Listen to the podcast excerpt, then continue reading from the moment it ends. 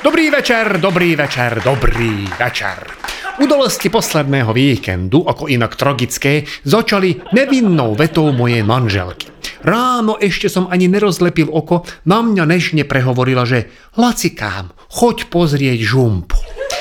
Nečakal som žiadnu zradu, lebo Ildiko má neskutočnú vlastnosť odhadnúť naplnenosť žumpy na chlb presne a táto veta je len o tom, aby som potvrdil jej slová, nakúkol pod bekel a zahlásil skoro plná, treba volať hovnocuc. Naozaj nechápem, ako je možné, že úplne presne vie odhadnúť ten moment, ani keby sme tam mali digitálny senzor, tak to neodhadne presnejšie, jak keby bola moja žena so žumpou dojako mentálne prepojená. Logiku by to malo, lebo keď moja žena zúri, tak správa, jak keby bola plná sračiek a všetky ich chce hodiť na mňa. Obul som si kroksy, že idem teda na kontrolu. Ildiko samozrejme nenehala bez komentára, vraj serelmem, nechoď otvárať žumpu v kroksoch, šmikneš a padneš do nej a čo ja tu bez teba. Potom na chvíľu zamyslela a nakoniec povedala, že rovoko myslíš. A tak som vyrazil. Už jak som blížil k žumpe, tak som cítil, že niečo není v poriadku. A to doslova. Pekel je nový a drží, takže zápak som ešte predtým nikdy neregistroval, ale jak som došiel na miesto činu, tak som pochopil. V telepatickej komunikácii medzi žumpou a Ildikou nastala nejaká chyba, lebo žumpa pretekala.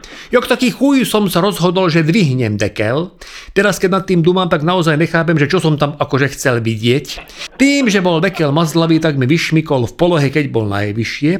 A keďže som urobil podľa seba a nechal som si kroksy na nohách, tak sa udiali dva pohyby súčasne. V tom prvom sa moje telo oblúčikom dostalo polohy ležmo vo vzduchu s nohami nad hlavou. Chvíľu som prisahám vysel asi sekundu vo vzduchu jak levitujúca korytnačka originál jak Tom a Jerry a potom som tresol v tejto polohe na zem a súčasne s týmto pohybom sa Bekel pohyboval rýchlým švihom nazad na svoje miesto. Obidve telesá, ja a Dekel, završili svoju trajektóriu skoro súčasne. Keď som dopadol na chrbát, Bekel dopadol na miesto, ale keďže hladina žumpy sa dotýkala okraja, až jemne pretekala, tak dopad dekla spôsobil ejakuláciu fekálií a to priamo do môjho ksichtu ktorý od bolesti a vydesenia mal v strede obrovský otvor tvorený rozšklabenými čelusťami. Nedošlo mi hneď, že čo mám práve v ústnej dutine, až oranžová kroksa, ktorej trajektória mala jemné oneskorenie, pristála na mojom čele, tak sa mi v hlave rozvidnelo a jemne ma naplo. Utekal som do domu a zistil som, že do úz mi vletela len časť celého ejakulátu a zvyšok mám po celom tele. Mal som plán. Začnem sa vyzliekať už cestou, aj tak by ma Ildiko nepustila do domu v oblečení za srotom od džumpy.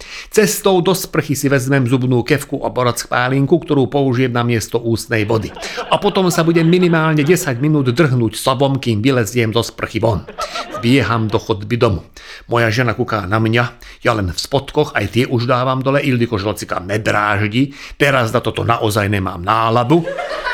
Hovorím, žumpa je plná vyteká a dosť značná časť z nej je na mne. Idem do sprchy. A teraz počúvajte tú logiku mojej ženy. Že nemôžeš ísť do sprchy si večkém, keď máme plnú žumpu. Kúkam na ňu, že či to myslí vážne a pýtam sa jej, že čo chceš akože urobiť láska, bo ja vyutieraš ma vlhčenými utierkami a teraz Počúvajte, čo z nej vyletelo. Že choď k somsédovi osprchovať. On tiež u nás sprchoval, keď mu robili kúpeľňu, hovorím igen. Sprchoval, ale nenatrel sa pred tým hovnami. Ona, keby ma nepočula, ide volať hovnocuc. Pochopil som to tak, že mám ostať neosprchovaný, až kým nám nevytucnú žumpu, čo môže trvať aj niekoľko dní. Vypláchol som si aspoň papulu parackou, Beží ku mne môj syn a že apuci, hoppá, hovorím Ágoštonko, môj ľúbim ťa najviac za svete a práve preto ťa teraz hoppá nemôžem zobrať. Toto bola veľmi komplikovaná vetná skladba, ktorá pre neho nemala žiadnu logiku a vtedy to Ágoštot rieši veľmi jednoducho. Začne srdce rvúco revať. Takže situácia v našej kuchyni vyzerá takto. Ildiko pičuje do telefónu hovnotucárovi, ktorý jej ponúkol najbližší termín o 3 týždne. Dieťa reve, ruky vystreté ku mne a medzi nádychmi vždy zreve, že a púci. A do toho ja celý odhovien, pijem barack pálinku a vyplúvam ju do drezu. Čo mi teda trhá srdce viac jak Ágoštonov plač, ale inak sa nedá. Každý člen rodiny potreboval na upokojenie niečo iné. Ágoštonovi stačilo pustiť na Disney Vajanu v portugalštine. Raz sme mu omylom pustili túto rozprávku v tejto jazykovej verzii a odvtedy nechce inak. Nerozumie ani kokot podľa mňa, ale oči má nalepené na telke a skoro nedýcha. Ja sa po treťom preplachu odvážim barackpálinku už aj prehltnúť a po treťom glgu mi tak dojako uľavilo.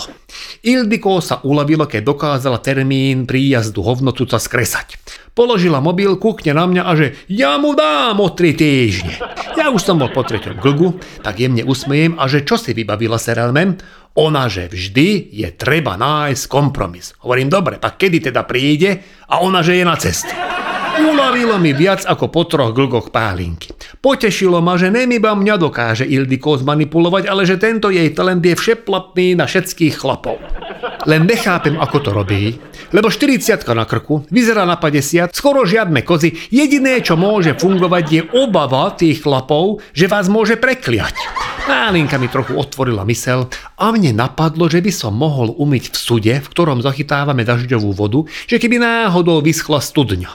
Vliesť do suda bolo jednoduché, aj keď moc miesta na pohyb mi v ňom neostalo, ale dajako som zo seba aspoň tú základnú vrstvu smradu dostal. V momente, keď som sa snažil dostať do chrbtovej časti, urobil som pohyb, ktorý spôsobil, že som ostal v súde zašprajcnutý. Nemohol som volať Ildiko na pomoc, lebo keby zistil, že som znečistil vodný rezervoár, tak ma zabije.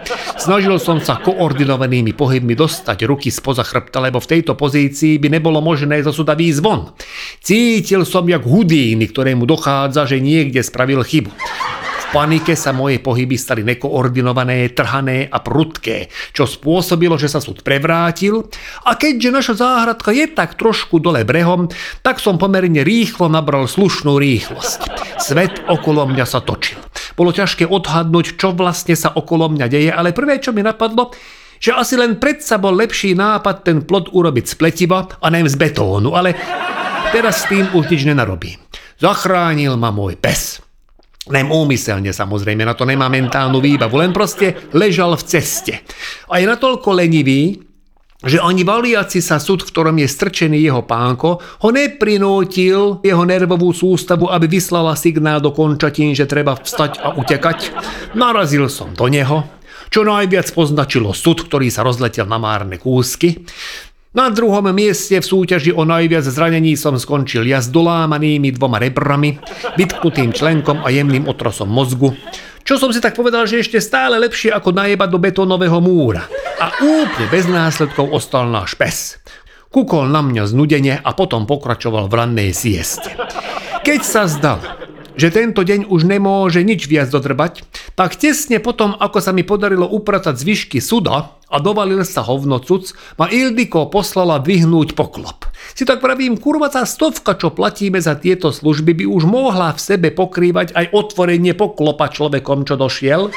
Snažil som sa to povedať mojej žene, ale zlomené rebra a otraz mozgu spôsobili, že zo mňa vypadlo niečo nezrozumiteľné, čo Ildiko vyhodnotila, že som sa ožral už o 9 ráno a pak sa aj tvárila. Mávla nado mnou rukou a rozhodla sa, že poklop zdvihne sama. Lenže ani adrenalín, ktorý do nej vlialo jej nasratie, nedokázalo vykompenzovať tých sotva 40 kg jej živej váhy a jediné, čo dosiahla pri dvíhaní toho poklopa bolo, že jej z prsta sklzla obrúčka a malá štrbinka, na ktorú bola schopná nadvihnúť poklop, úplne stačila prstienku, aby sa tam trafila a zmizla v čiernej, respektíve viac v hnedej tme. Plačom vošla moja žena do domu. Hovno cucár kúkal na mňa, že nech mu otvorím poklop. Ja som len mykol plecami a usmieval sa, tak pochopil, že to inak nepôjde a celú operáciu zvládol bez našej pomoci. Až na záver tak protestne nechal poklop otvorený. Mobilom som si zasvietil do vyčerpanej žumpy a zrazu mi tam dačo zaligotalo. Si vravím, aký zázrak. Našiel som rebrík a vylovil som ten cenný poklad.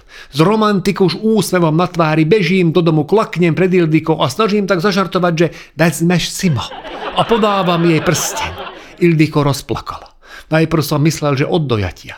Potom mi trochu ustúpil otraz mozgu a lepšie som prizrel, čo držím v ruke. Bola to osadzná matica nejasnej histórie, obalená zvyškami žumpavého slizu. V týchto situáciách nepomôže nič, len ticho a čas. Všetci traja sme v tichosti dopozreli s Ágoštonom Vajanu v portugalštine. Potichu sme sa naobedovali, aj navečerali, aj sme si išli potichu lahnúť. S lútosťou v hlase som vyslovil do tmy v posteli, že sa reflexivečkým, ale odpovedou mi bolo iba údatné chrápanie. Nevadí.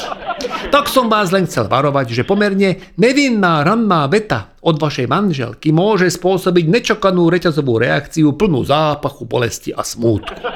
Všetkých fanúšikov Láslovho týždňa z okolia Zlatých Moraviec srdečne pozývam 4. mája do Domu kultúry, kde so mnou príde aj Števo Martinovič a určite bude veselo. Všetkým vám želám len to najlepšie a napriek všetkému na vás teším aj o týždeň Vysont Látáš.